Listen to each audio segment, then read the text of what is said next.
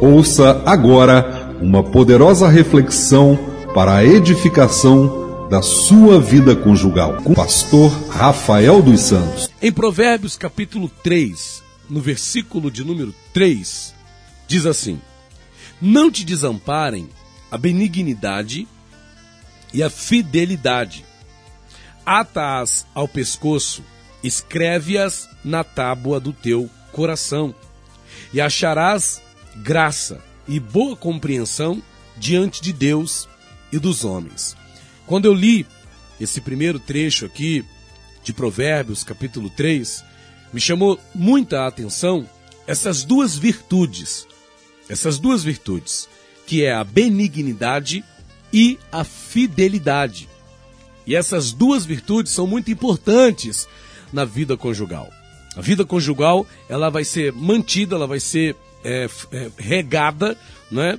vai ser é, mantida de pé, firmada pelo poder dessas duas virtudes que são fundamentais: benignidade e fidelidade. Na vida conjugal precisa haver benignidade. O marido, a esposa precisa ter essa benignidade. Né? E também, claro, a fidelidade. E veja que o resultado dessas duas virtudes na vida conjugal especificamente é o seguinte, versículo 4: E acharás graça e boa compreensão diante de Deus e diante dos homens. Acredito que esse diante dos homens aqui eu aplicaria ele diante do esposo, diante da esposa, né? Isso com certeza, primeiramente, agrada a Deus que haja a prática da benignidade, da fidelidade na vida conjugal e, lógico, vai causar um efeito muito bom na tua relação com teu esposo, na tua relação com a tua esposa. Mas o que, que é a benignidade? Não é? O que, que é essa virtude tão crucial para a vida conjugal, que é a benignidade? O que, que é isso, pastor? Ser benigno é não ser maligno. Ser benigno é não ter maldade. Olha só. Ser benigno não é, é uma virtude, ou seja, a benignidade é uma virtude que impede o cônjuge, por exemplo, de ficar desconfiado do seu par. A benignidade ela vai proteger da desconfiança. O maligno é aquele que está sempre imaginando coisas más.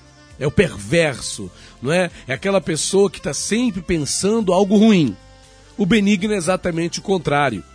O benigno, ele não fica suspeitando do seu cônjuge. O benigno, ele não fica desconfiado do seu esposo, da sua esposa, não é? Porque, ah, o marido chegou tarde hoje. A mulher benigna, ela não vai ficar achando que o marido chegou tarde porque estava com a amante. Ah, minha esposa hoje saiu com as amigas e até agora não chegou.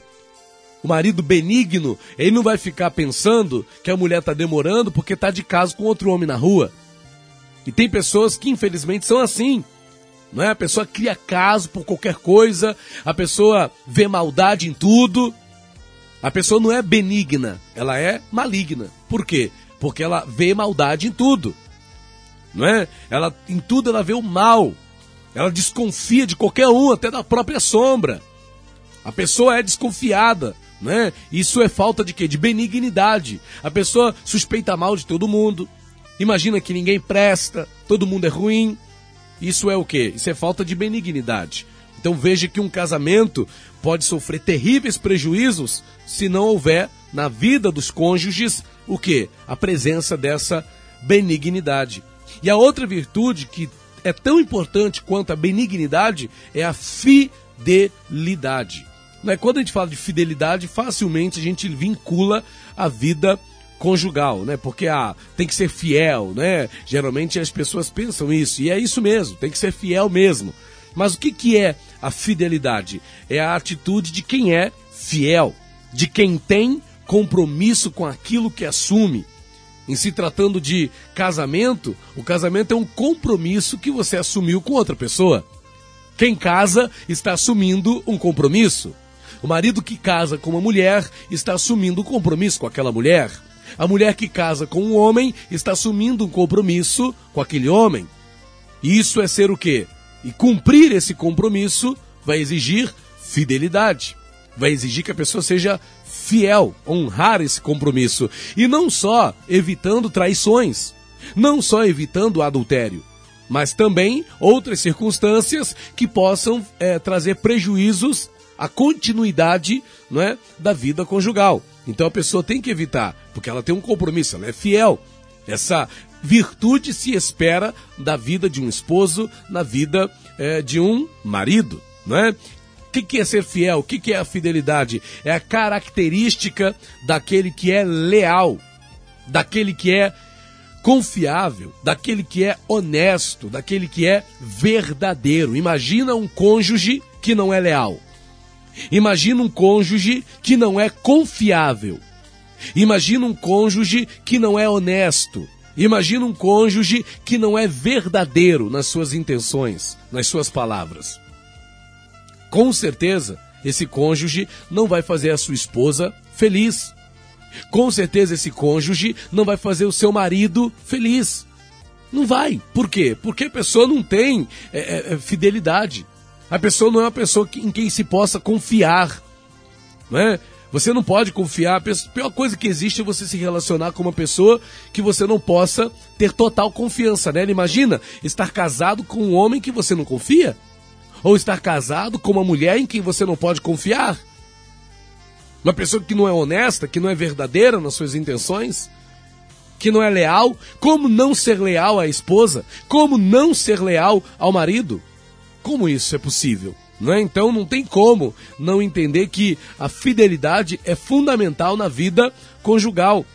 Sem dúvidas, pode-se dizer assim então, que uma das principais virtudes é, é, conjugais é a fidelidade, não é? Então veja a importância, por isso que nós estamos aqui trazendo isso, não é? Provérbios é, traz isso, traz muita sabedoria e essa sabedoria precisa ser aplicada na vida conjugal. É? Então, quando Provérbios diz aqui, Provérbios 3, versículo de número 3, não te desampare a benignidade e a fidelidade, atás ao pescoço. Não abandone a fidelidade e a benignidade. Que isso seja uma prática na tua vida conjugal, que você não abra mão da fidelidade, que você não abra mão da benignidade na tua vida conjugal. Amém? Deus te abençoe. SOS Vida Conjugal